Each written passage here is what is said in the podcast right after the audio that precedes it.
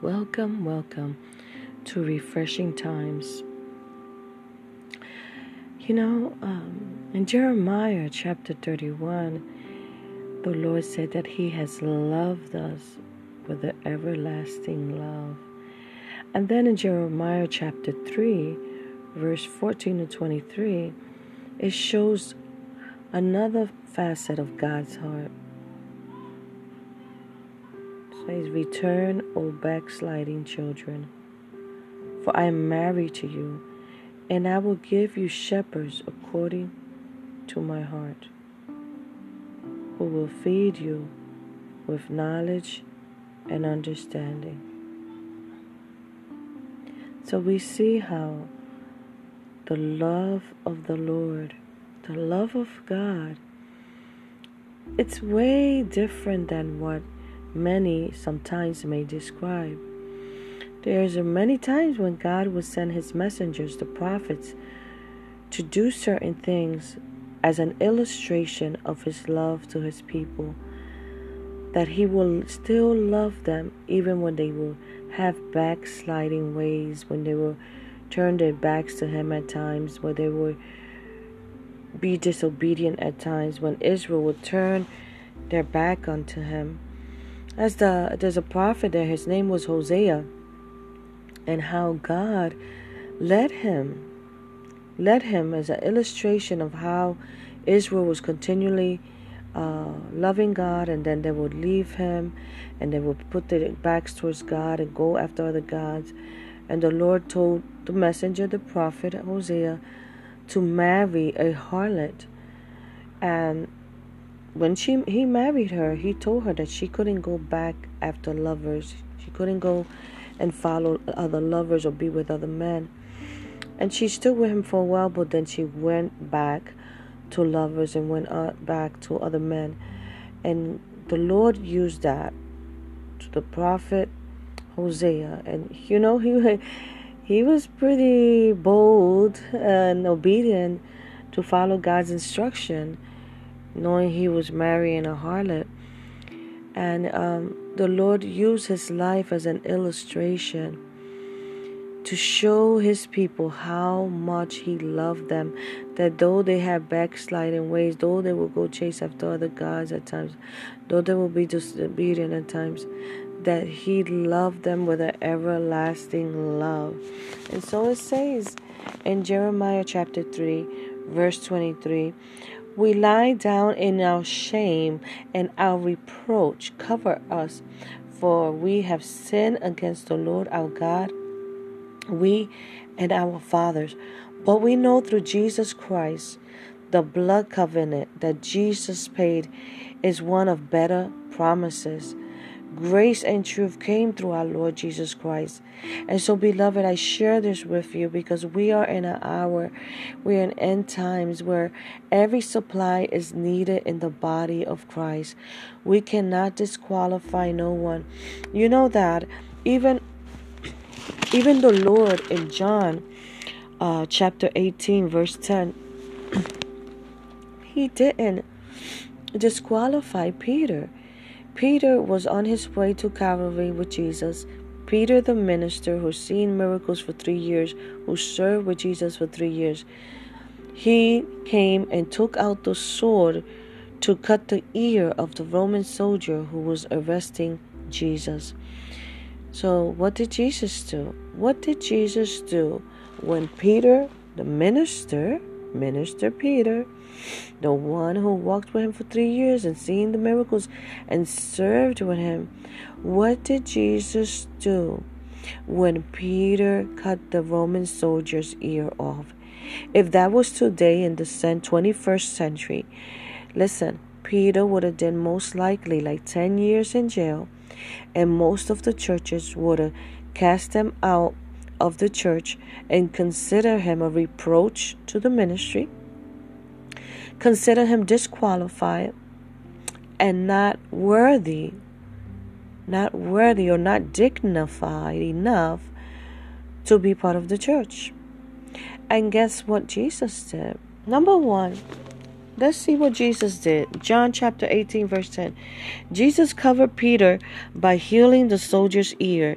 He repaired a damage that Peter, Minister Peter, did. Jesus repaired the damage that Minister Peter did. He reprimanded him with the word and gave him knowledge and wisdom of love. Jesus didn't give him an opportunity for condemnation, nor did Jesus disqualify him. Jesus didn't cast him out of his ministry, nor did he consider him a rebel, angry man. This is how Jesus dealt with a shortcoming, a great shortcoming, the sin of Peter.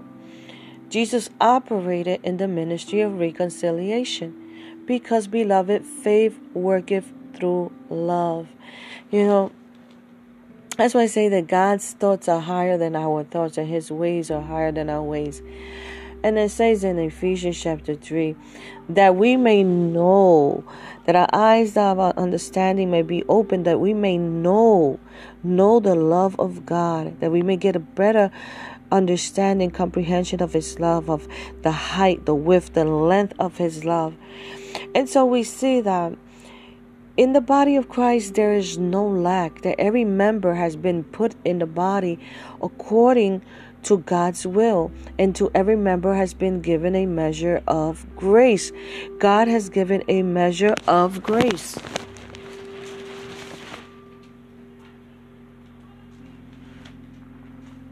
God has given a measure of grace. He's given a measure of grave unto everyone to serve. If we look at Matthew chapter 20, verses 1 to 16, we'll see the parable of the wages. And here they all worked.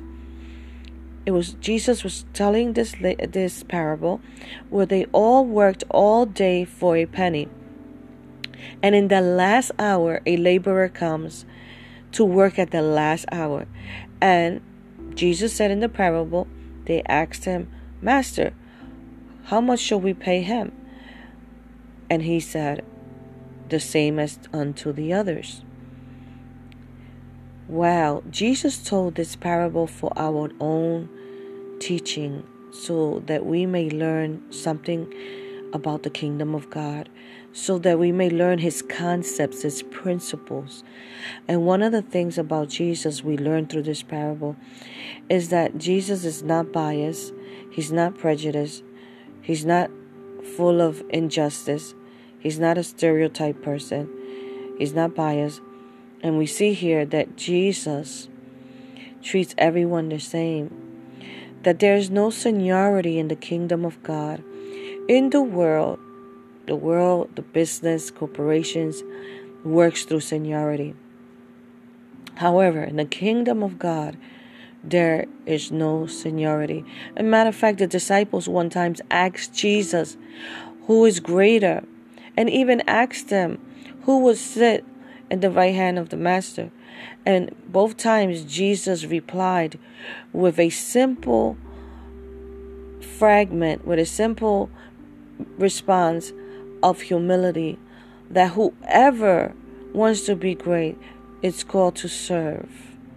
It's called to serve. And that it was not up to him to decide who would sit in the right hand, in his right hand, but it was the Father why? Because it is the Father who has orchestrated a blueprint for our lives, beloved. And it is He that knows where He has put us in the body, and every supply in the body is needed. And we are not to disqualify no one, no, nor think that because someone does not follow our one, two, three steps or one to seven steps is not qualified. Jesus is the husbandry of the vineyard. Our Father is the husbandry of the vineyard. We are all sheep of his flock, and we must leave those things to him. For he said, is I that have chosen you, and not you that have chosen me. The vineyard belongs to the Lord. We are all sheep of his flock. And he said that it is he that he takes the reproach away. A matter of fact, in the Bible says that he remembers us in our lowest state. And then there's another scripture that says that he does not pay us according to our sins. So, beloved, that we get an understanding of God's everlasting love. You know, the parable of the wages is similar to the parable that Jesus spoke about the prodigal son. The prodigal son had left early, had took his inheritance, he wasted it, he had fun, he partied, and then he came to his his uh, senses. It came to his conscience to go back to his father's house because he realized that with his father he was doing way better you know, he became uh, remorseful. He was he regretted. He became to a state of repentance. And when he was walking back, his father seeing him from a distance, his father told his older brother, which was the brother of the prodigal son, to go and prepare a banquet and the fattest calf, to go and prepare a big banquet for his brother. What did the older brother say? He said something like this. He said, Well, Father, I've been with here, with you all this time. I've never left your side. I've been here. You've never celebrated a banquet for me. Whoa, whoa, whoa, whoa. So the brother, excuse me, almost sounded like some of our children. Well, they say, Well, Daddy, you know, you bought so and so this toy, you didn't buy me, and I've got that. So the older brother kind of reacted as being selfish, being a little bit arrogant, being a little bit religious. He reacted as if he deserved it all because he never left the Father's house. So, he was probably lacking compassion. He was lacking compassion. The Bible says in the book of Revelations, when the Lord spoke to uh, the churches, in the in the teachings in the book of Revelations to the messages to the churches. He said, "You have left your first love. Return unto your first love." God is calling us in this hour to extend grace unto one another. In the book of uh, 1 John, chapter 4, verse 7 to 11, if you get a chance, Read it, it's just so beautiful. It says, Those who are loved by God, let his love continually pour from you to one another, because God is love. Everyone who loves is fathered by God and experiences an intimate knowledge of him. The one who doesn't love has yet to know God, for God is love. The light of God's love shine within us when he sent his matchless Son into the world so that we might live through him. This is love. He loved us long before we loved him. He was his love, not ours. It was his love, not ours. He loved us long before we loved him. This is the Passion Translation. He proved it by sending his Son to be the pleasing sacrificial offering to take away our sins. Delightfully loved ones, if He loved us with such tremendous love, then loving one another should be our way of life. Loving one another should be our way of life. So, beloved, if Jesus did not disqualify anyone from serving, who are we to disqualify ministers or leaders or sheep, whoever, in the kingdom of God? You know, this the discipline comes from the Lord. We are to instruct, we are to train, but we are to extend grace and let the Holy Spirit lead each and every individual by grace He will bring the conviction, He will bring the discipline. But it is unto us to continue to extend grace, to continue to embrace with the love of God. Because just like in the army, when there is a war, they begin to recruit all kinds of people, even those that were considered disqualified. They begin to recruit them. We are in a hour where every supply is needed in the body of Christ. In these past months, beloved, I've bumped into so many people in the valley, so many people in the valley of decisions, ministers, backsliders, people that once that knew God have become discouraged. There's no excuse to live a lifestyle of sin. There's no excuse to become a rebel. You know, but sometimes there are wounds and there are hurts in the body of Christ, and we are called to be the repair, repair of the breach. God has given us the ministry of reconciliation, just like Jesus used the ministry of reconciliation to restore Peter in the time when he cut the soldier's ear. Not only that time, there are many times that Jesus restored Peter. So, beloved, may we put our personal agendas to the side, whether we're in business, whether we're in ministry.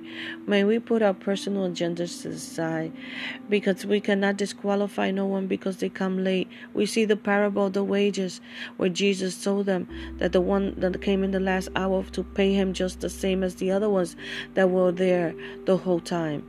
We cannot disqualify someone because they came late or because they're not as faithful as another member or another person person or another minister.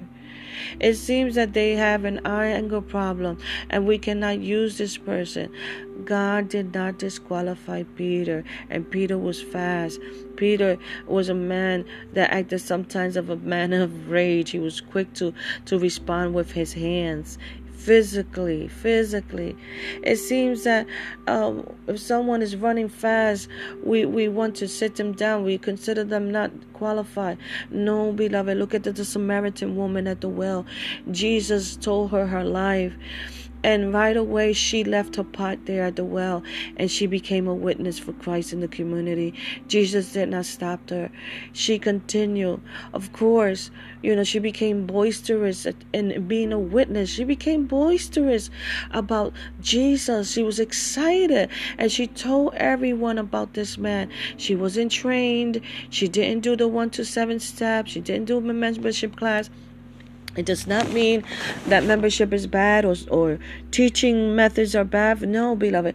But what it means is that we are not called to cast anyone out or disqualify anyone from any area in church, in ministry, in the kingdom of God, because God needs every person. He has invested His goodies, His goodness in every sheep, in every person, and every supply is needed in the kingdom of God in this hour. Every supply is needed. Matter of fact, I believe it's in one of the uh, the minor prophets or one of the major prophets. It is said that God told them to tell to tell them that not to destroy the cistern, that there is a blessing. There was a blessing not to curse it, not to uh, destroy it, because they were going to destroy. I believe it was not sure if it was a vessel or a cistern, and God said not to destroy. That there is a blessing in it. So, beloved, He is the potter. We are the clay. He makes us and molds us for His greatness, for His greatness. Amen.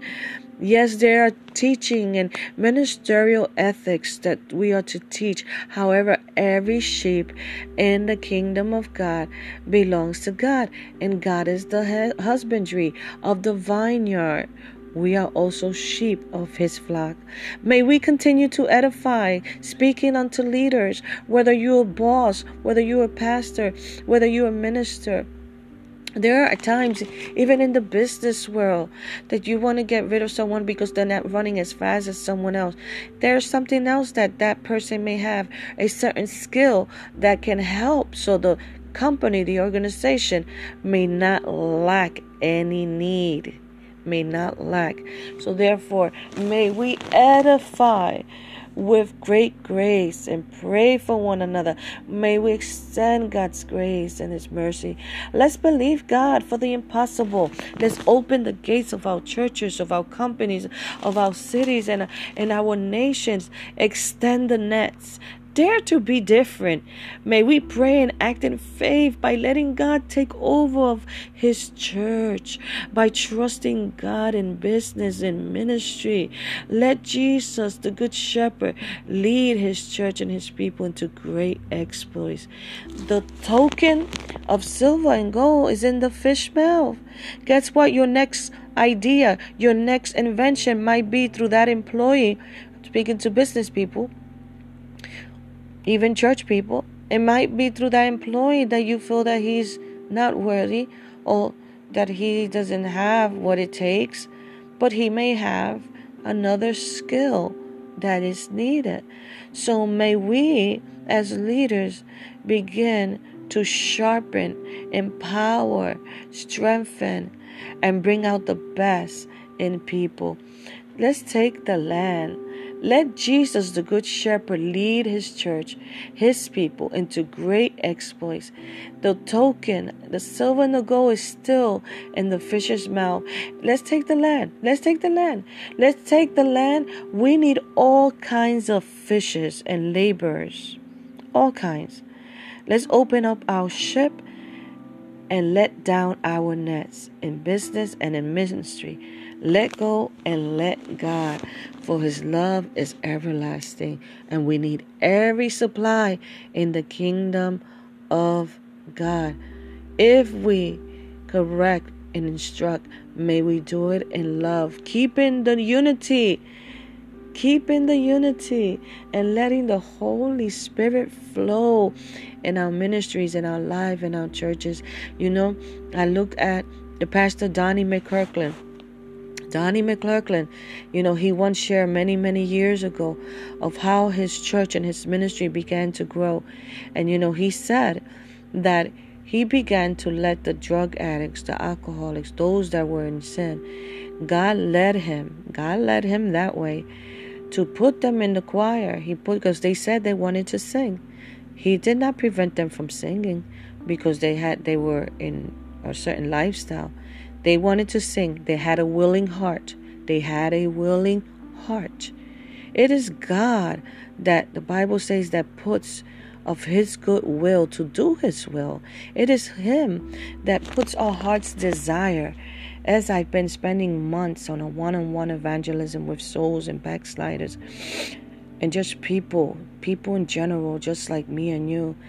And many of them have had a desire to work for God, a desire to do something for the Lord. And, and people that are workers in the kingdom of God but got discouraged. Someone kicked them out because they missed it. They had a shortcoming. And someone in the church felt that they was not qualified, that they're not worthy to serve in the ministry because they brought a reproach to ministry. Listen, Jesus was not concerned about his reproach. Jesus restored Peter immediately and covered him. Okay? Because it is God who validates. It is God who gives us a good name that's better than rubies. It is God that has given us the ministry of reconciliation. The blood of Jesus is powerful enough to remove any stain or blemish, any spot. The blood of Jesus is powerful to to give us a new story. It is the blood of the Lamb that makes a difference in our life. It is the blood of the Lamb that can restore any person, any ministry. It is the blood of Jesus that gives us second and three times and four chances and five chances. It is the love of Jesus, the blood of the Lamb that help us to forgive and, and apologize and forgive ourselves and forgive others so that we can love again, so that we can restore the broken hearts and that we can be repairers of the breach. It is the blood of Jesus, hallelujah, that gives us the strength to rebuild, to rekindle. It is the blood of Jesus in this hour, beloved. Don't disqualify no one. If Jesus didn't do it, then who are we to disqualify others, beloved? The blood of Jesus is there so that we may mentor mentor others. Saul seized the opportunity King Saul in the Bible sees the opportunity to mentor David because he got caught up in in in whatever doubts were coming to him or insecurity was coming to him. He got caught up in his personal emotions. He got caught up in jealousy and envy, and he seized the opportunity he probably became intimidated. I don't know exactly what was going on in his heart. Only God knows. But he seized the opportunity to mentor David, the next king, and didn't pass the baton the proper way.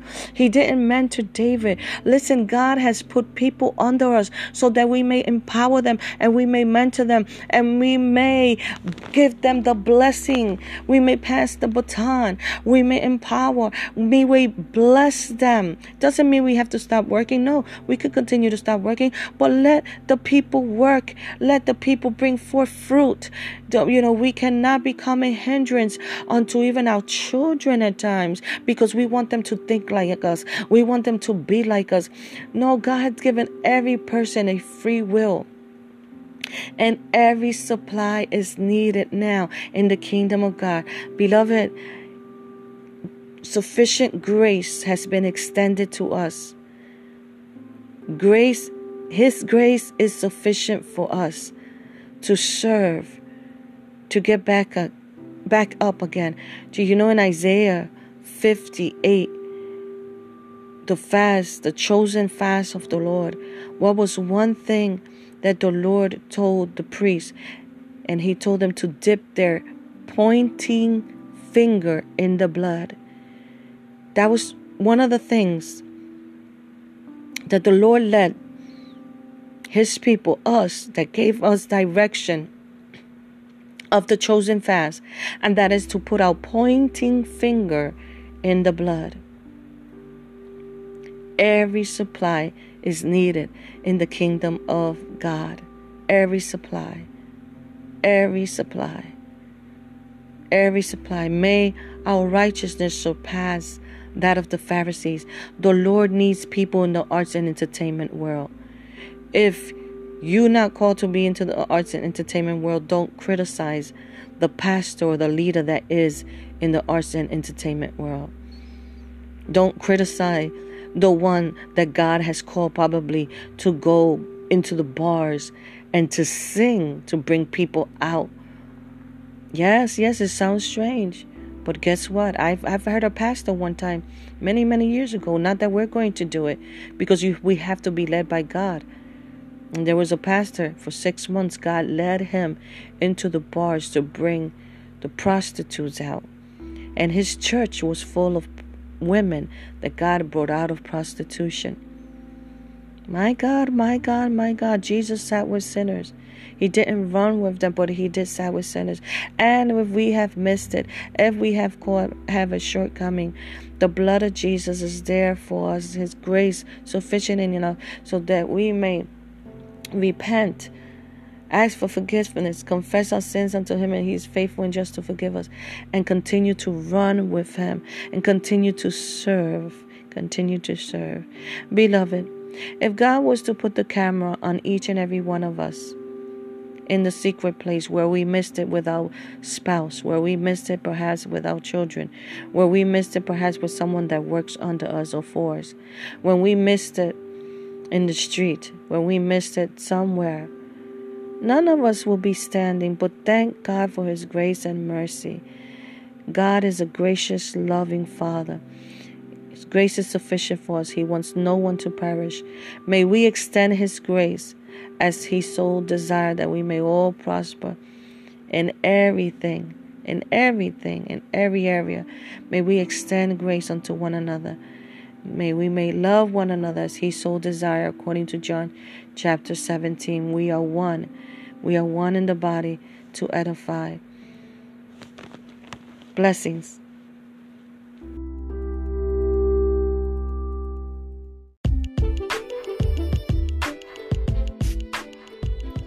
Welcome, welcome to Refreshing Time.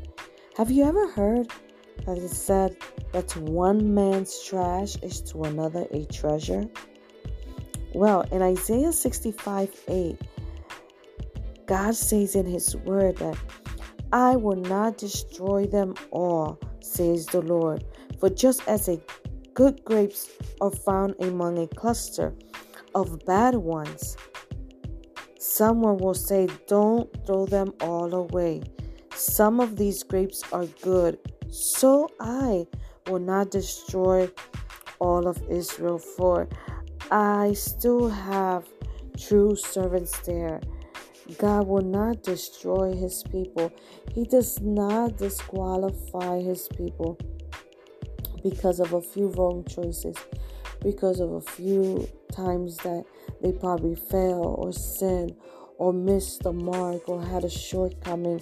You know, that's why he sent the perfect plan, the perfect sacrifice for us, Jesus Christ, so that our lives can be turned around, so that we may be forgiven, so that His mercies are new every morning, so that His mercies are forever. And He made us wonderful. It says in Psalms 139 13 or 14 how God made us wonderful. We are wonderfully made, and He does not disqualify anyone. And His grace, His His love, and His mercy and His strength will give us the strength to overcome. And there are times that we may be going through different things, and, and it seems like we keep tripping over the same bump, the same bump. But by the grace of God, by the power and love of God, there's gonna come a time that we will continue to walk and will not trip over that bump no more. Oh, yes, because the Bible says that sin has no dominion over us and that Jesus paid such an ultimate price that we are already on the winning side. We are already in victory through the blood of Jesus Christ. So the Bible speaks of a couple of people that God did not disqualify. And matter of fact, it's just like the saying that to something that one person considers worthless may be considered valuable by someone else. Something that one person considers worthless may be considered valuable by someone else. Just like the myth or the phrase that we've here heard over years and years and years to one man's treasure is to another a to one man's trash is to another a treasure. You know what man or people or an employer may consider unfit not qualified consider not employable consider not wife material not a, a, a man sufficient enough for someone to marry or for someone that may consider someone not worth to stand in a certain position or in a political leadership or something like that. You know, what man reject, God does not reject.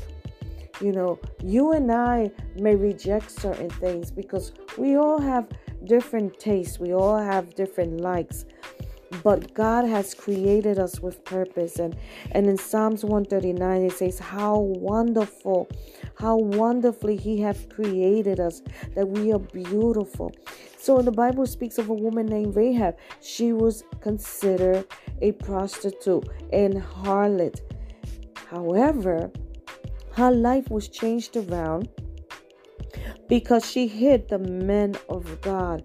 She hid the men of God. She was courageous to hide the, the men of God, and she was courageous uh, to stand up for them. And so her life was changed around. She was not disqualified. She was not rejected by the men of God because she was wise to take advantage of the opportunity that was before her, and that was to make alliance with the men of God by covering them from their enemies and hiding them in her home.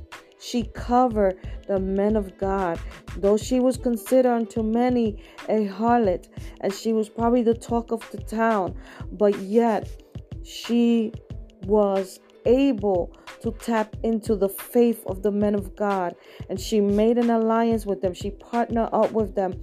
And so later on, she became where the lineage of where Jesus Christ came from. Her life was changed around. Her history was changed around. Her story was changed around. God did not disqualify her. Even in the Bible, it speaks of a woman named Abigail, and Abigail was the the wife of a man that uh, despised her. He didn't consider her wisdom. This man emotionally abused her. This man did not appreciate her value. And Abigail was a woman of wisdom. She was humble. And King David realized that. And her husband did not want to honor the king. And so it came to that her husband wind up dying. And David, seeing that Abigail was a, wo- a woman, a woman of wisdom and of courage, and she was humble, and so King David made her his wife. King David took her in as his wife, and she was the widow of this man, but then she became the wife of King David. Perhaps for her husband, she was considered trash. She was considered, oh, just a, a little lady, my wife. You know, he dishonored her. He didn't appreciate her. He didn't see her value, her worth. But yet, when he passed away, she became the wife of King David, Abigail. And so we see another story in the Bible of a woman at the well where Jesus uh, drew close to her. And she was considered a Samaritan woman. And Jesus carried a, a, a conversation with her about water. And so it came to be that Jesus told her about her life story, but he didn't condemn her. He told her, Go and get your husband. And she said, I don't have no husband. And Jesus said, I know you don't have, you have had a, few husbands, in other words. But Jesus was not condemning her, you know, and she realized that Jesus was telling her her life story. And Jesus began to tell her about the water of life, about the the water that does doesn't leave you thirsty. You know the water that quenches your thirst. He began to talk to her about life eternal life abundantly and her life was changed around. And so she began to run to her community and to her people to witness to them about a man that told her everything to witness to them about jesus christ she was not rejected by Jesus because of her life story or because of her past or what she went through. Matter of fact, Jesus changed her story around and she became a powerful witness of Jesus Christ. And we see in the Bible too, um, King Ahasuerus, King Ahasuerus, which he wind up marrying Queen Esther. Um, he was not despised nor disqualified. He became the, the husband of a great woman of God, Queen Esther. But his story, he had a wife, and his his first wife was Queen Vashti, and she didn't respect his authority, didn't respect his leadership, she didn't respect his position, didn't respect him as a husband, and didn't honor him. And Queen Vashti despised him. She didn't respect him, she dishonored him and so he wind up leaving her and he was he was seeking for a queen that would, would come and be with him because you know a man should not be alone the bible says. And so the king was real picky at this time. He took his time to make sure that he looked through all the virgins of his community of all the women and he took his time getting to know which one he was going to stay with and he wound up staying with queen esther because he realized that queen esther there was something different about her but Queen Esther didn't despise the king because she realized that there was purpose in her life with this king. Queen Esther honored God. Queen Esther was a woman of God, but she was not rejected by the king because she was embracing his authority, his leadership. She respected him. She embraced his presence, with humility and wisdom. She was submissive. She was courageous also to care for her people, but yet she honored the king. So, your life has much value. You are a diamond piece because you are created by God. He created you with purpose and He created us in His image. Remember, you are a diamond piece because God created you. Have a wonderful day. Bye bye.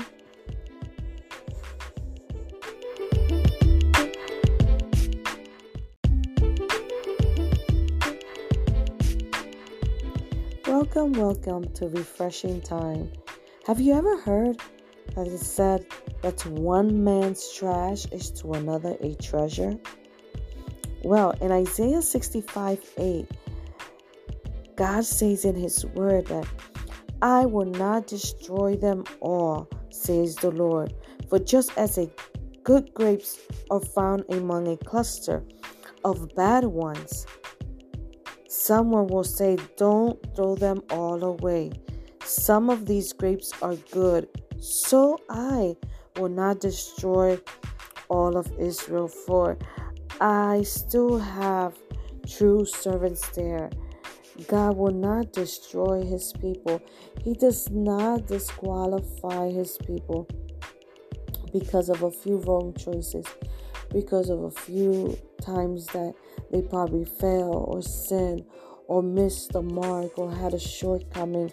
You know, that's why he sent the perfect plan, the perfect sacrifice for us, Jesus Christ so that our lives can be turned around, so that we may be forgiven, so that His mercies are new every morning, so that His mercies are forever. And He made us wonderful. It says in Psalms 139 13 or 14 how God made us wonderful. We are wonderfully made, and He does not disqualify anyone.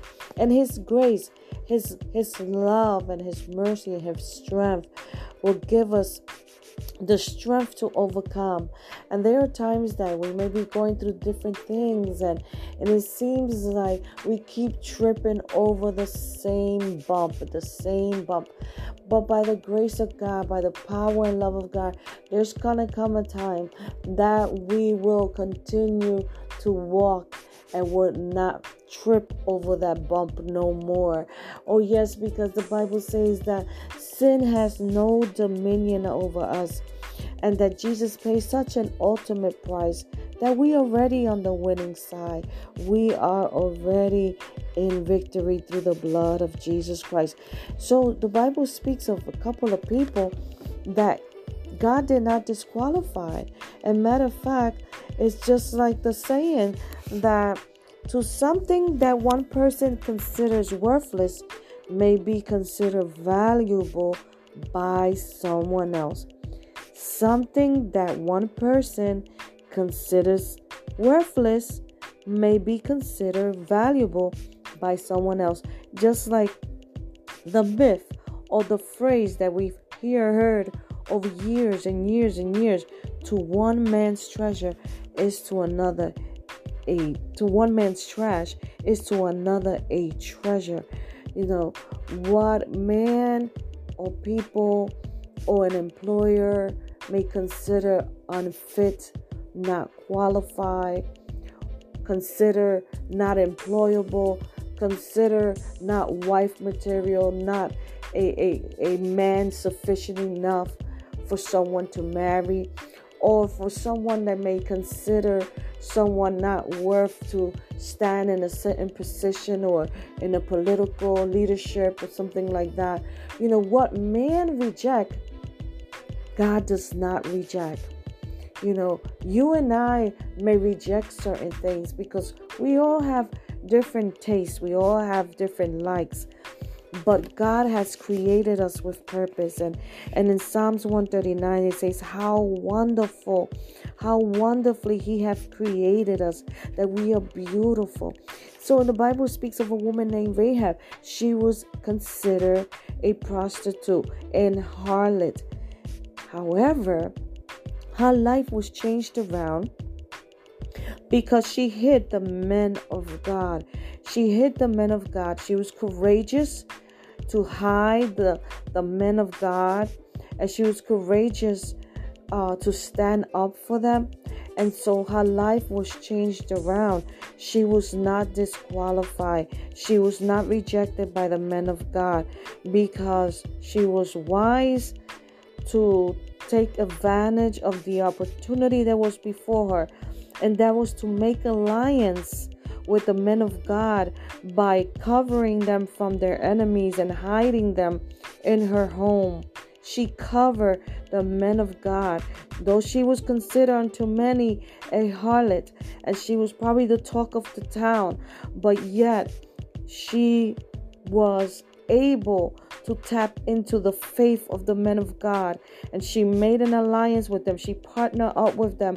And so later on, she became where the lineage of where Jesus Christ came from. Her life was changed around. Her history was changed around. Her story was changed around. God did not disqualify her. Even in the Bible, it speaks of a woman named Abigail, and Abigail was the the wife of a man that uh, despised her. He didn't consider her wisdom. This man emotionally abused her.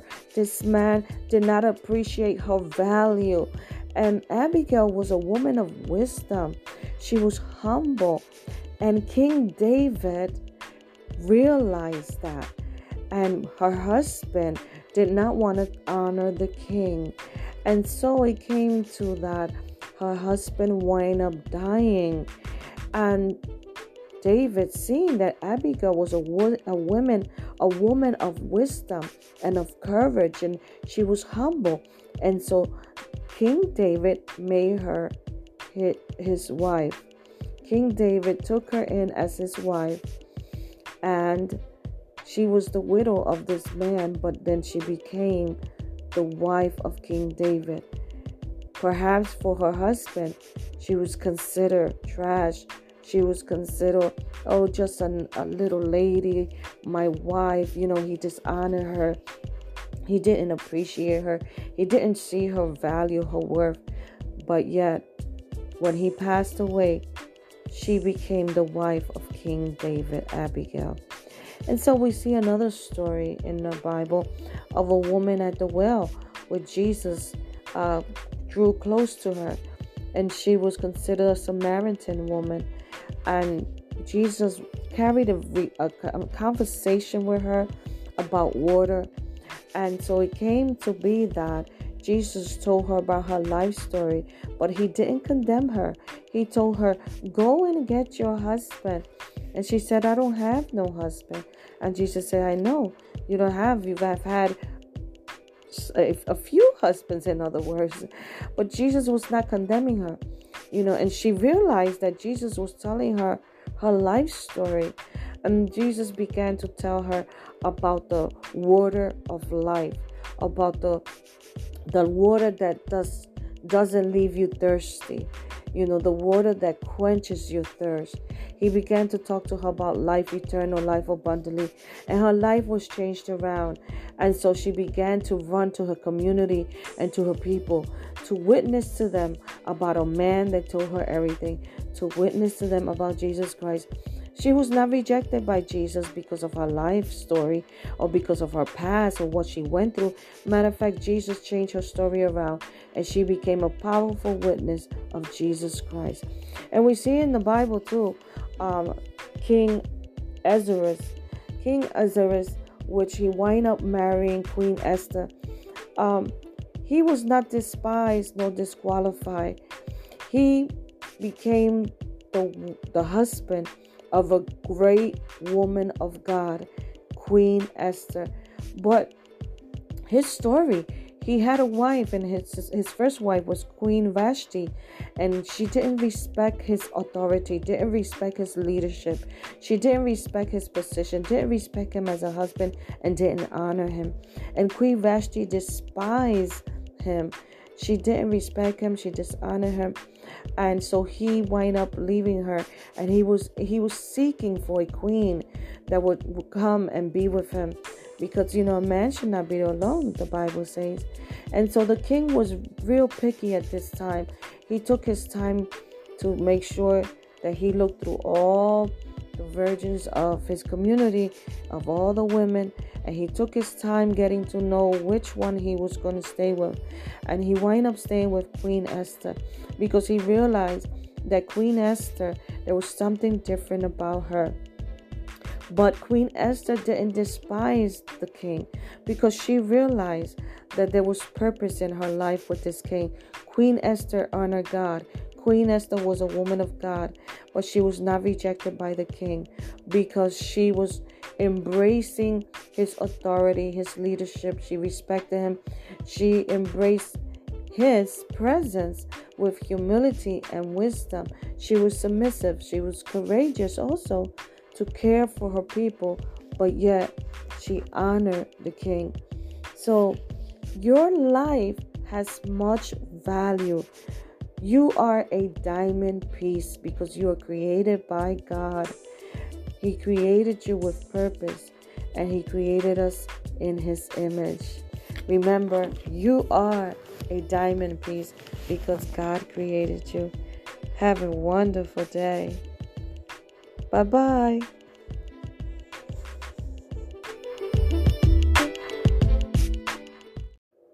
Welcome, welcome to Refreshing Time. Have you ever heard that it said that to one man's trash is to another a treasure? Well, in Isaiah 65 8, God says in His word that I will not destroy them all, says the Lord. For just as a good grapes are found among a cluster of bad ones, someone will say, Don't throw them all away. Some of these grapes are good, so I will not destroy all of Israel, for I still have true servants there. God will not destroy his people. He does not disqualify his people because of a few wrong choices, because of a few times that they probably fell or sinned or missed the mark or had a shortcoming. You know, that's why he sent the perfect plan, the perfect sacrifice for us, Jesus Christ, so that our lives can be turned around, so that we may be forgiven, so that his mercies are new every morning, so that his mercies are forever. And he made us wonderful. It says in Psalms 139 13 or 14 how God made us wonderful. We are wonderfully made, and He does not disqualify anyone. And His grace, His His love, and His mercy, and His strength will give us the strength to overcome. And there are times that we may be going through different things and and it seems like we keep tripping over the same bump, the same bump. But by the grace of God, by the power and love of God, there's going to come a time that we will continue to walk and will not trip over that bump no more. Oh, yes, because the Bible says that sin has no dominion over us and that Jesus paid such an ultimate price that we are already on the winning side. We are already in victory through the blood of Jesus Christ. So the Bible speaks of a couple of people that God did not disqualify. And matter of fact, it's just like the saying that to something that one person considers worthless may be considered valuable by someone else. Something that one person considers worthless may be considered valuable by someone else. Just like the myth or the phrase that we've here heard over years and years and years to one man's treasure is to another a to one man's trash is to another a treasure. You know, what man or people or an employer may consider unfit, not qualified, consider not employable, consider not wife material, not a, a, a man sufficient enough for someone to marry, or for someone that may consider someone not worth to stand in a certain position or in a political leadership or something like that. You know, what man reject, God does not reject. You know, you and I may reject certain things because we all have different tastes, we all have different likes but God has created us with purpose and and in Psalms 139 it says how wonderful how wonderfully he have created us that we are beautiful so the Bible speaks of a woman named Rahab she was considered a prostitute and harlot however her life was changed around because she hid the men of God. She hid the men of God. She was courageous to hide the, the men of God, and she was courageous uh, to stand up for them. And so her life was changed around. She was not disqualified. She was not rejected by the men of God because she was wise to take advantage of the opportunity that was before her.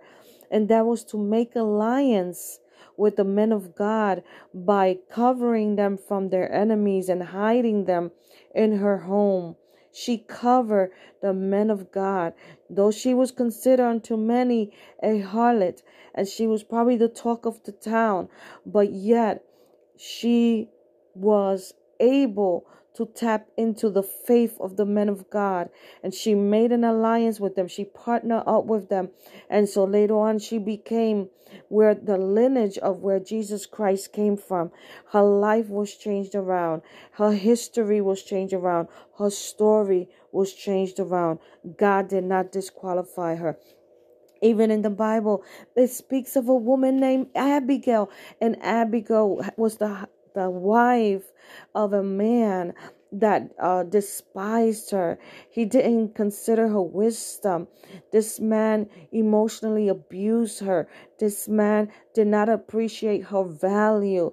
And Abigail was a woman of wisdom. She was humble. And King David realized that. And her husband did not want to honor the king. And so it came to that her husband wind up dying. And David, seeing that Abigail was a, wo- a woman, a woman of wisdom and of courage, and she was humble.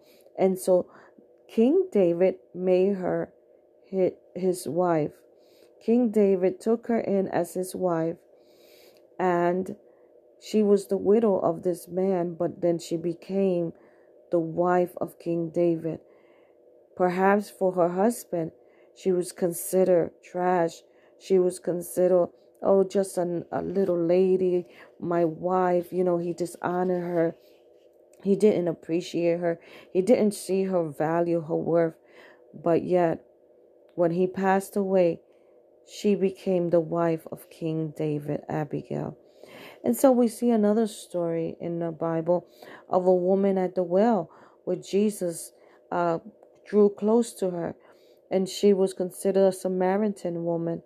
And Jesus carried a, a, a conversation with her about water. And so it came to be that Jesus told her about her life story, but he didn't condemn her. He told her, Go and get your husband and she said, I don't have no husband. And Jesus said, I know you don't have, you have had a, a few husbands, in other words. But Jesus was not condemning her, you know, and she realized that Jesus was telling her her life story. And Jesus began to tell her about the water of life, about the the water that does doesn't leave you thirsty you know, the water that quenches your thirst. He began to talk to her about life eternal, life abundantly, and her life was changed around. And so she began to run to her community and to her people to witness to them about a man that told her everything, to witness to them about Jesus Christ. She was not rejected by Jesus because of her life story or because of her past or what she went through. Matter of fact, Jesus changed her story around and she became a powerful witness of Jesus Christ. And we see in the Bible too, um, King Ahasuerus, King Ahasuerus, which he wind up marrying Queen Esther. Um, he was not despised nor disqualified. He became the, the husband of a great woman of God, Queen Esther. But his story, he had a wife, and his his first wife was Queen Vashti, and she didn't respect his authority, didn't respect his leadership, she didn't respect his position, didn't respect him as a husband, and didn't honor him. And Queen Vashti despised him. She didn't respect him, she dishonored him and so he wind up leaving her and he was he was seeking for a queen that would, would come and be with him because you know a man should not be alone the bible says. And so the king was real picky at this time. He took his time to make sure that he looked through all the virgins of his community of all the women and he took his time getting to know which one he was going to stay with. And he wound up staying with queen esther because he realized that queen esther there was something different about her. But queen esther didn't despise the king because she realized that there was purpose in her life with this king. Queen esther honored god. Queen Esther was a woman of God, but she was not rejected by the king because she was embracing his authority, his leadership. She respected him. She embraced his presence with humility and wisdom. She was submissive. She was courageous also to care for her people, but yet she honored the king. So your life has much value. You are a diamond piece because you are created by God. He created you with purpose and He created us in His image. Remember, you are a diamond piece because God created you. Have a wonderful day. Bye bye.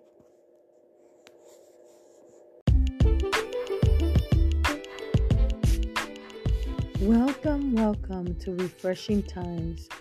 Have you ever heard often said that mommy knows better?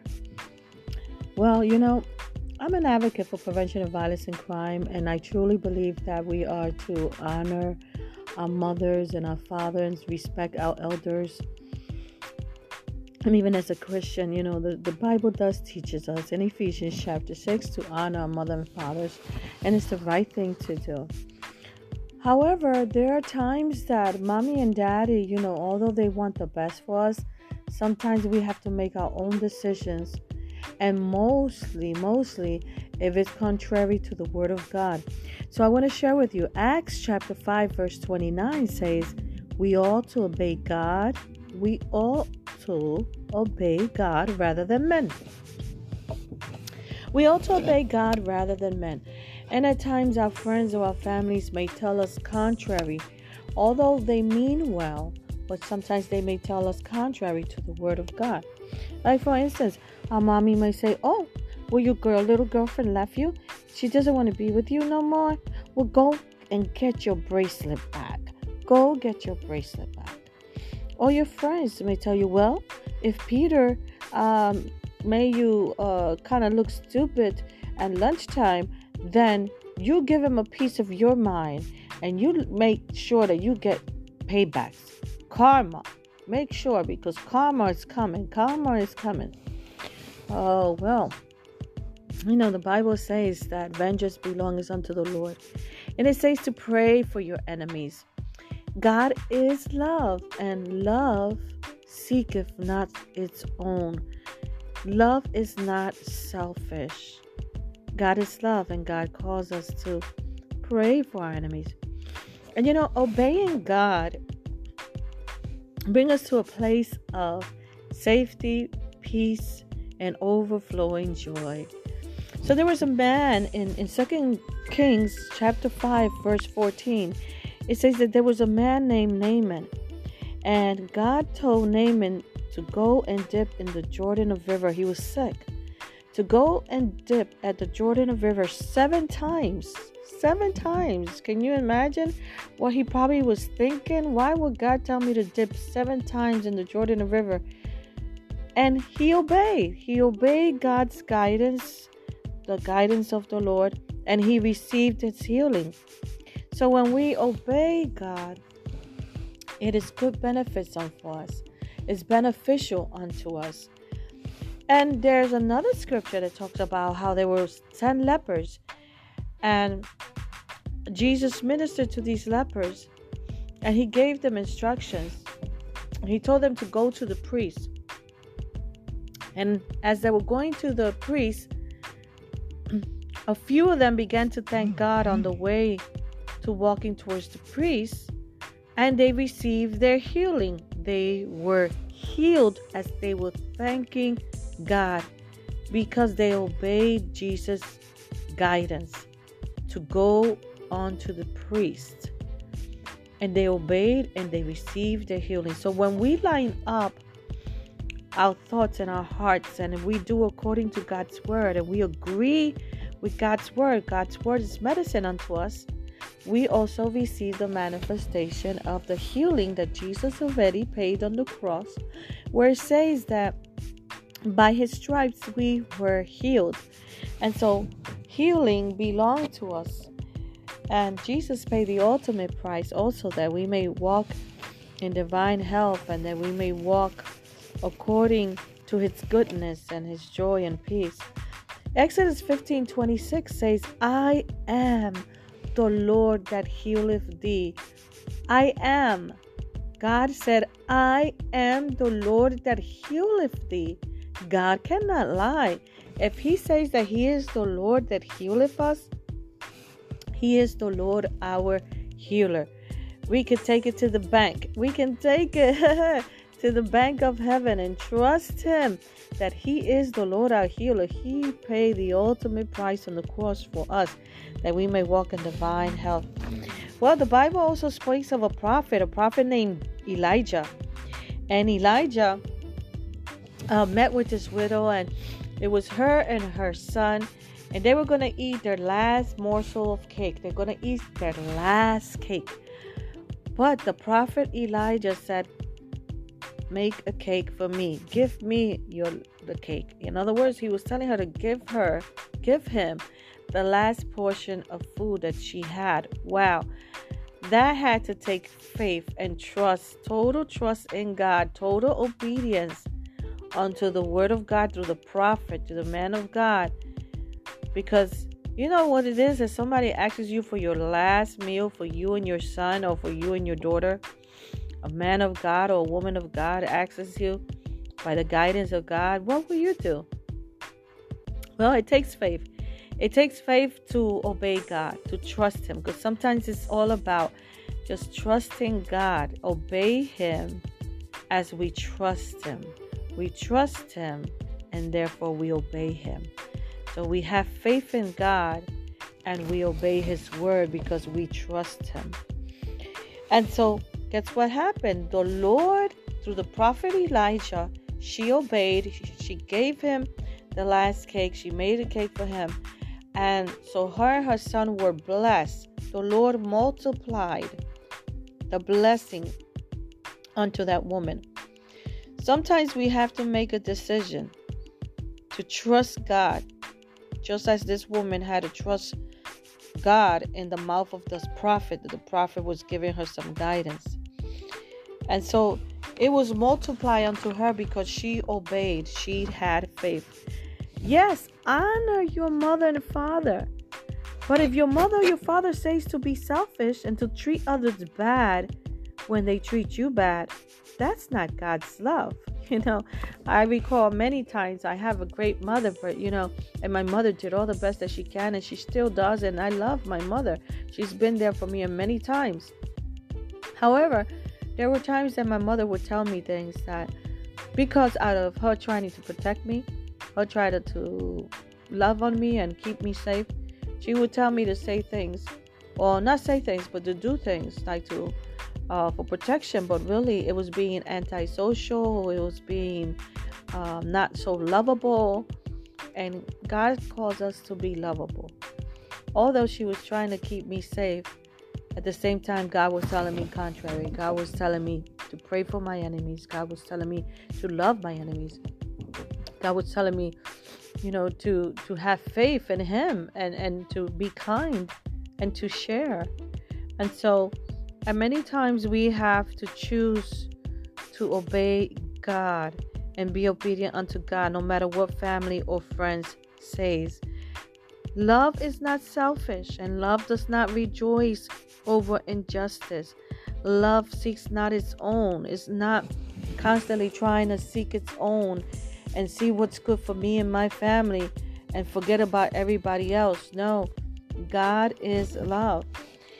So if a family member tells you that karma will get them, that is your opportunity to get back, to get vengeance, it's best to throw that away, throw it to the trash, and obey God's command to pray for your enemies, to pray and do as God will want. What about if the government makes up a law that is contrary to the word of God? Yes, we are to obey the laws of the land, but if it's contrary to the word of God, we must obey God.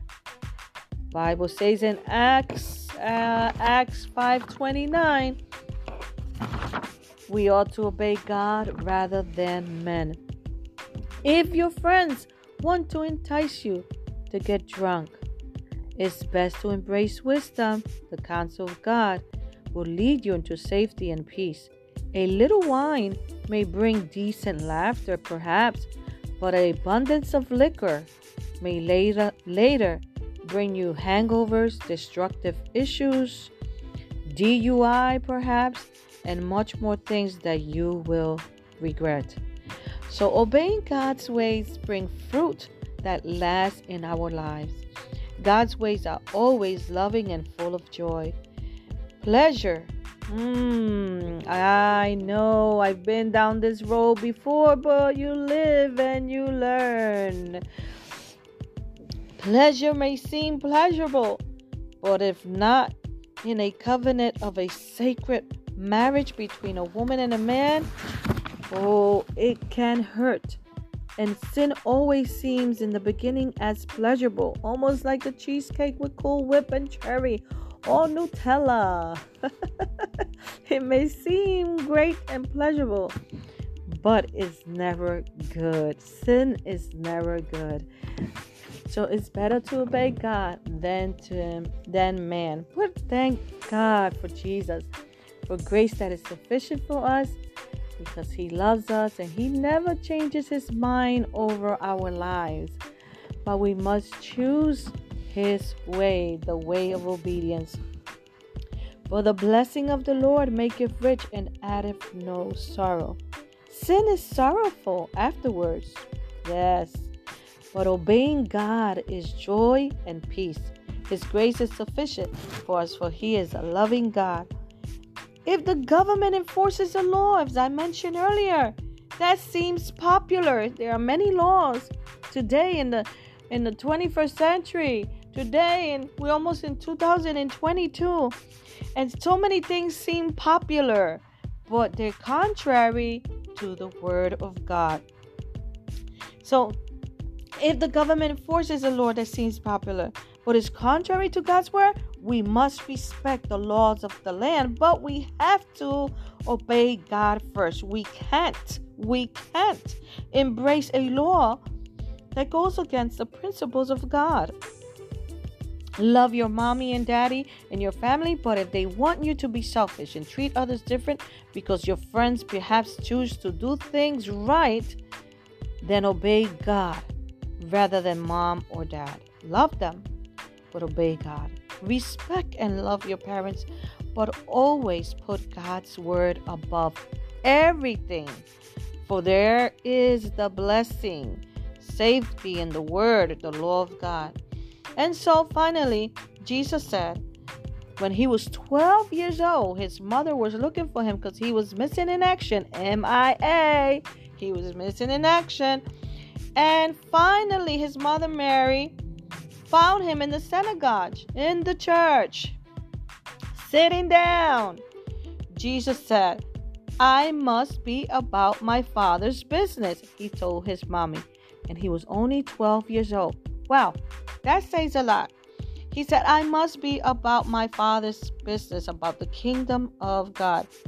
Beloved, friends, and family, and you that are listening, never think your kids are too young to understand God's ways. Jesus said, unless you are as a kid, you cannot enter into the kingdom of God. He said to be converted, to be as a kid, a child.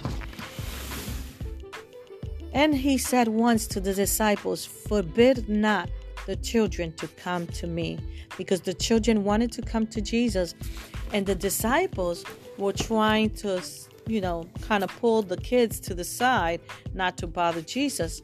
But Jesus said, Forbid not the children to come unto me. Never think that the word of God, that the kingdom of God, that the ways of God are too difficult for our children. Our children must know God as well, so then they may also learn to obey God rather than man, rather than the things that are contrary to the Word of God. Have a blessed day, everybody. Blessings. Bye bye.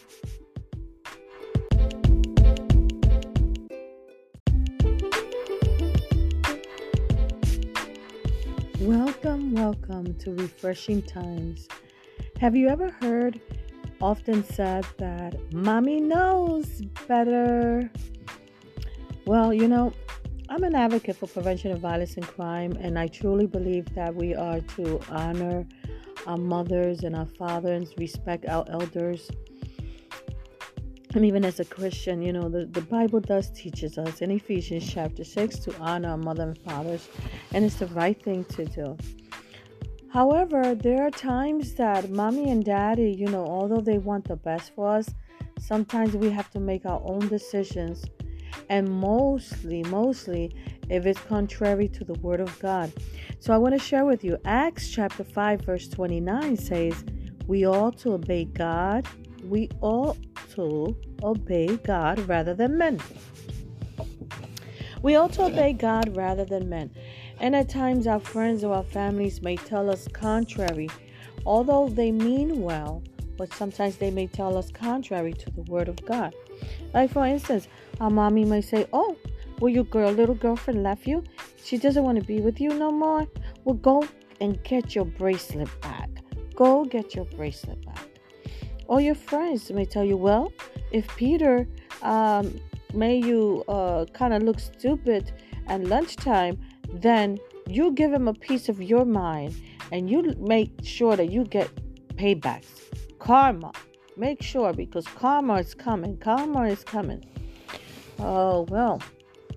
You know, the Bible says that vengeance belongs unto the Lord. And it says to pray for your enemies.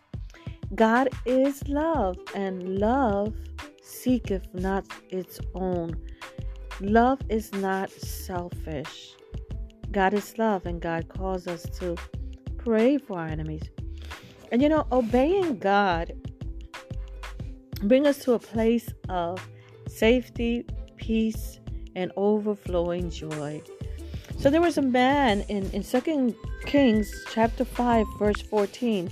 It says that there was a man named Naaman, and God told Naaman to go and dip in the Jordan of River. He was sick to go and dip at the Jordan River seven times. Seven times. Can you imagine what he probably was thinking? Why would God tell me to dip seven times in the Jordan River? And he obeyed. He obeyed God's guidance, the guidance of the Lord, and he received his healing. So when we obey God, it is good benefits unto us. It's beneficial unto us. And there's another scripture that talks about how there were 10 lepers and Jesus ministered to these lepers and he gave them instructions. He told them to go to the priest And as they were going to the priest, a few of them began to thank God on the way to walking towards the priest, and they received their healing. They were healed as they were thanking God because they obeyed Jesus' guidance to go on to the priest.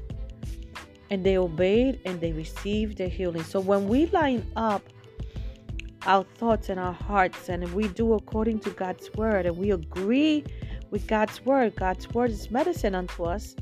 We also receive the manifestation of the healing that Jesus already paid on the cross, where it says that by his stripes we were healed.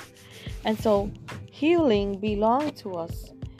And Jesus paid the ultimate price also that we may walk in divine health and that we may walk according to his goodness and his joy and peace. Exodus 15 26 says, I am the Lord that healeth thee. I am. God said, I am the Lord that healeth thee. God cannot lie. If He says that He is the Lord that healeth us, He is the Lord our healer.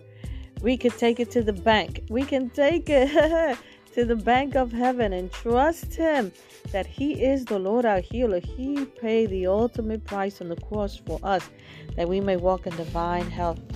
Well, the Bible also speaks of a prophet, a prophet named Elijah. And Elijah uh, met with this widow, and it was her and her son, and they were going to eat their last morsel of cake. They're going to eat their last cake. But the prophet Elijah said, Make a cake for me. Give me your the cake. In other words, he was telling her to give her, give him the last portion of food that she had. Wow. That had to take faith and trust, total trust in God, total obedience unto the word of God through the prophet, to the man of God. Because you know what it is? If somebody asks you for your last meal for you and your son or for you and your daughter, a man of God or a woman of God asks you by the guidance of God, what will you do? Well, it takes faith. It takes faith to obey God, to trust Him, because sometimes it's all about just trusting God, obey Him as we trust Him. We trust Him and therefore we obey Him. So we have faith in God and we obey His word because we trust Him. And so, guess what happened? The Lord, through the prophet Elijah, she obeyed. She gave him the last cake. She made a cake for him. And so her and her son were blessed. The Lord multiplied the blessing unto that woman. Sometimes we have to make a decision to trust God, just as this woman had to trust God in the mouth of this prophet. The prophet was giving her some guidance. And so it was multiplied unto her because she obeyed, she had faith. Yes, honor your mother and father. But if your mother or your father says to be selfish and to treat others bad when they treat you bad, that's not God's love. You know, I recall many times I have a great mother, but you know, and my mother did all the best that she can, and she still does. And I love my mother. She's been there for me many times. However, there were times that my mother would tell me things that, because out of her trying to protect me, her trying to love on me and keep me safe, she would tell me to say things, or not say things, but to do things like to uh, for protection, but really it was being antisocial, it was being um, not so lovable. And God calls us to be lovable. Although she was trying to keep me safe, at the same time, God was telling me contrary. God was telling me to pray for my enemies. God was telling me to love my enemies. God was telling me, you know, to to have faith in Him and and to be kind and to share. And so and many times we have to choose to obey God and be obedient unto God no matter what family or friends says. Love is not selfish and love does not rejoice over injustice. Love seeks not its own. It's not constantly trying to seek its own and see what's good for me and my family and forget about everybody else. No, God is love. So if a family member tells you that karma will get them, that is your opportunity to get back, to get vengeance, it's best to throw that away, throw it to the trash, and obey God's command to pray for your enemies, to pray and do as God will want. What about if the government makes up a law that is contrary to the word of God? Yes, we are to obey the laws of the land, but if it's contrary to the word of God, we must obey God. Bible says in Acts uh, Acts 5:29 we ought to obey God rather than men.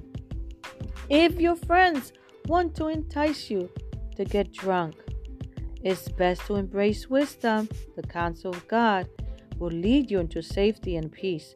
A little wine may bring decent laughter, perhaps, but an abundance of liquor may later, later bring you hangovers, destructive issues, DUI perhaps, and much more things that you will regret. So, obeying God's ways bring fruit that lasts in our lives. God's ways are always loving and full of joy. Pleasure. Hmm, I know I've been down this road before, but you live and you learn. Pleasure may seem pleasurable, but if not in a covenant of a sacred marriage between a woman and a man, oh, it can hurt. And sin always seems in the beginning as pleasurable, almost like the cheesecake with Cool Whip and cherry or Nutella. it may seem great and pleasurable, but it's never good. Sin is never good. So it's better to obey God than to than man. But thank God for Jesus, for grace that is sufficient for us, because He loves us and He never changes His mind over our lives. But we must choose His way, the way of obedience. For the blessing of the Lord maketh rich and addeth no sorrow. Sin is sorrowful afterwards. Yes, but obeying God is joy and peace. His grace is sufficient for us, for He is a loving God. If the government enforces a law, as I mentioned earlier, that seems popular. There are many laws today in the in the 21st century. Today, and we're almost in 2022, and so many things seem popular, but they're contrary to the Word of God. So if the government enforces a law that seems popular but is contrary to God's word, we must respect the laws of the land, but we have to obey God first. We can't, we can't embrace a law that goes against the principles of God. Love your mommy and daddy and your family, but if they want you to be selfish and treat others different because your friends perhaps choose to do things right, then obey God rather than mom or dad. Love them, but obey God. Respect and love your parents, but always put God's word above everything. For there is the blessing, safety in the word, the law of God. And so finally, Jesus said, when he was 12 years old, his mother was looking for him because he was missing in action. MIA. He was missing in action. And finally, his mother Mary found him in the synagogue, in the church, sitting down. Jesus said, I must be about my father's business, he told his mommy. And he was only 12 years old. Wow, that says a lot. He said, I must be about my father's business, about the kingdom of God. Beloved, friends, and family, and you that are listening, Never think your kids are too young to understand God's ways. Jesus said, unless you are as a kid, you cannot enter into the kingdom of God. He said to be converted, to be as a kid, a child. And he said once to the disciples, Forbid not the children to come to me. Because the children wanted to come to Jesus, and the disciples were trying to, you know, kind of pull the kids to the side not to bother Jesus. But Jesus said, Forbid not the children to come unto me. Never think that the word of God, that the kingdom of God, that the ways of God are too difficult for our children. Our children must know God as well, so then they may also learn to obey God rather than man, rather than the things that are contrary to the Word of God. Have a blessed day, everybody. Blessings. Bye bye.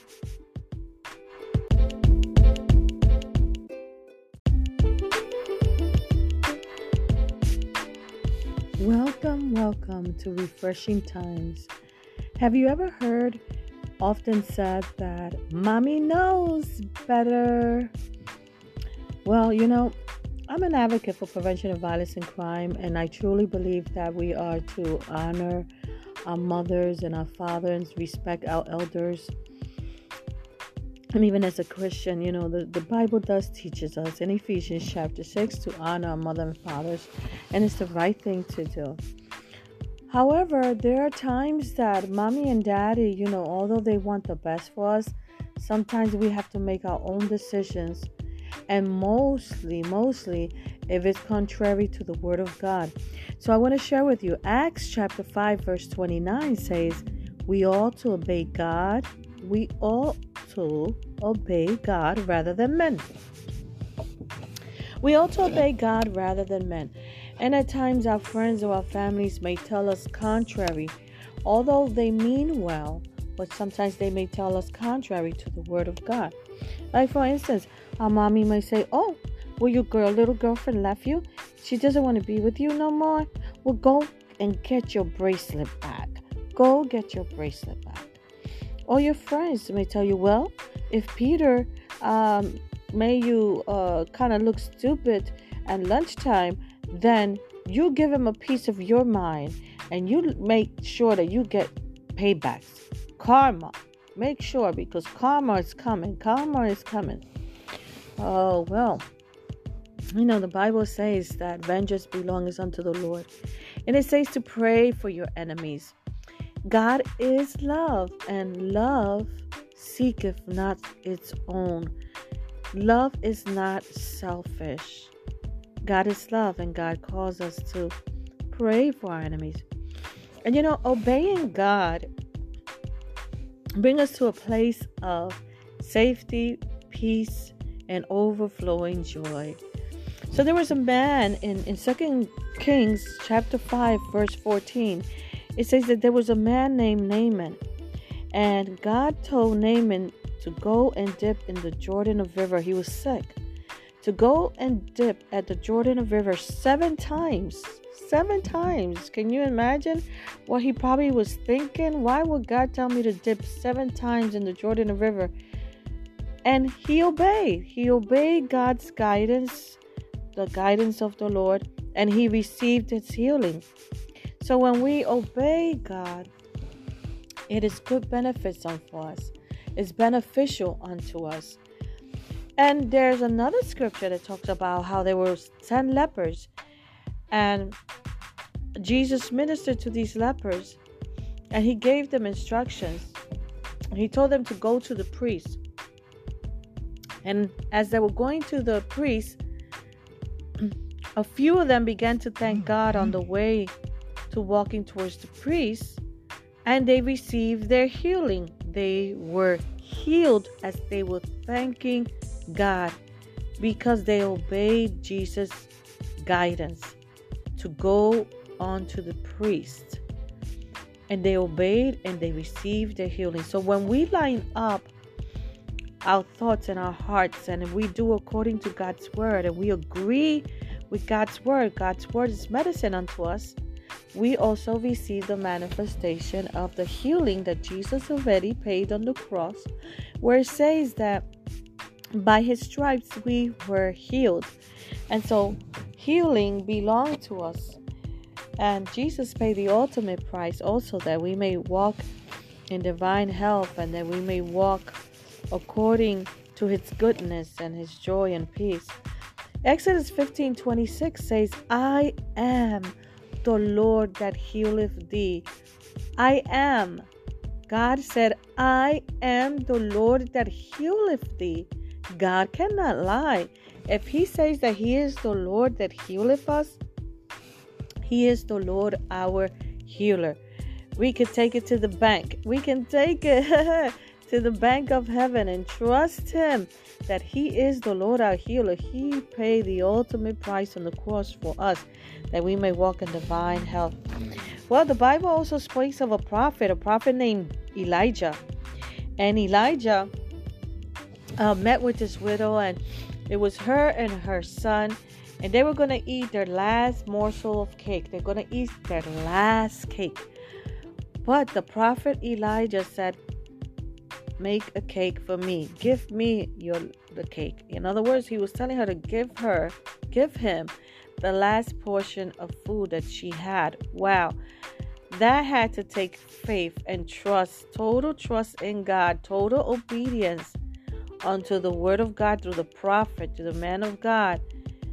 Because you know what it is? If somebody asks you for your last meal for you and your son or for you and your daughter, a man of God or a woman of God asks you by the guidance of God, what will you do?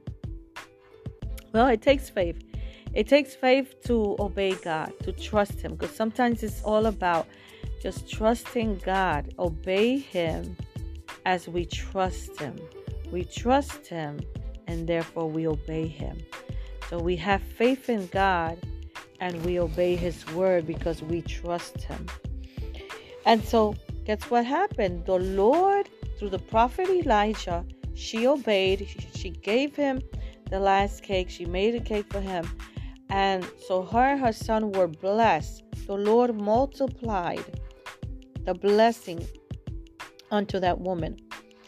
Sometimes we have to make a decision to trust God, just as this woman had to trust God in the mouth of this prophet. That The prophet was giving her some guidance. And so it was multiplied unto her because she obeyed, she had faith. Yes, honor your mother and father. But if your mother or your father says to be selfish and to treat others bad when they treat you bad, that's not God's love. You know, I recall many times I have a great mother, but you know, and my mother did all the best that she can, and she still does. And I love my mother. She's been there for me many times. However, there were times that my mother would tell me things that, because out of her trying to protect me, her trying to love on me and keep me safe, she would tell me to say things, or not say things, but to do things like to uh, for protection. But really, it was being antisocial. It was being um, not so lovable. And God calls us to be lovable. Although she was trying to keep me safe, at the same time, God was telling me contrary. God was telling me to pray for my enemies. God was telling me to love my enemies. God was telling me, you know, to to have faith in Him and and to be kind and to share. And so, and many times we have to choose to obey God and be obedient unto God, no matter what family or friends says. Love is not selfish, and love does not rejoice over injustice. Love seeks not its own, it's not constantly trying to seek its own and see what's good for me and my family and forget about everybody else. No, God is love. So if a family member tells you that karma will get them, that is your opportunity to get back, to get vengeance, it's best to throw that away, throw it to the trash, and obey God's command to pray for your enemies, to pray and do as God will want. What about if the government makes up a law that is contrary to the word of God? Yes, we are to obey the laws of the land, but if it's contrary to the word of God, we must obey God. Bible says in Acts uh, Acts 5:29 we ought to obey God rather than men. If your friends want to entice you to get drunk, it's best to embrace wisdom. The counsel of God will lead you into safety and peace. A little wine may bring decent laughter, perhaps, but an abundance of liquor may later, later bring you hangovers, destructive issues, DUI, perhaps, and much more things that you will regret. So, obeying God's ways bring fruit that lasts in our lives. God's ways are always loving and full of joy. Pleasure. Hmm, I know I've been down this road before, but you live and you learn. Pleasure may seem pleasurable, but if not in a covenant of a sacred marriage between a woman and a man, oh, it can hurt. And sin always seems in the beginning as pleasurable, almost like a cheesecake with Cool Whip and cherry or Nutella. it may seem great and pleasurable, but it's never good. Sin is never good. So it's better to obey God than to than man. But thank God for Jesus, for grace that is sufficient for us because he loves us and he never changes his mind over our lives. But we must choose his way, the way of obedience. For the blessing of the Lord maketh rich and addeth no sorrow. Sin is sorrowful afterwards. Yes. But obeying God is joy and peace. His grace is sufficient for us, for He is a loving God. If the government enforces a law, as I mentioned earlier, that seems popular. There are many laws today in the in the 21st century. Today, and we're almost in 2022, and so many things seem popular, but they're contrary to the Word of God. So if the government enforces a law that seems popular but is contrary to God's word, we must respect the laws of the land, but we have to obey God first. We can't, we can't embrace a law that goes against the principles of God. Love your mommy and daddy and your family, but if they want you to be selfish and treat others different because your friends perhaps choose to do things right, then obey God rather than mom or dad. Love them, but obey God. Respect and love your parents, but always put God's word above everything. For there is the blessing, safety in the word, the law of God.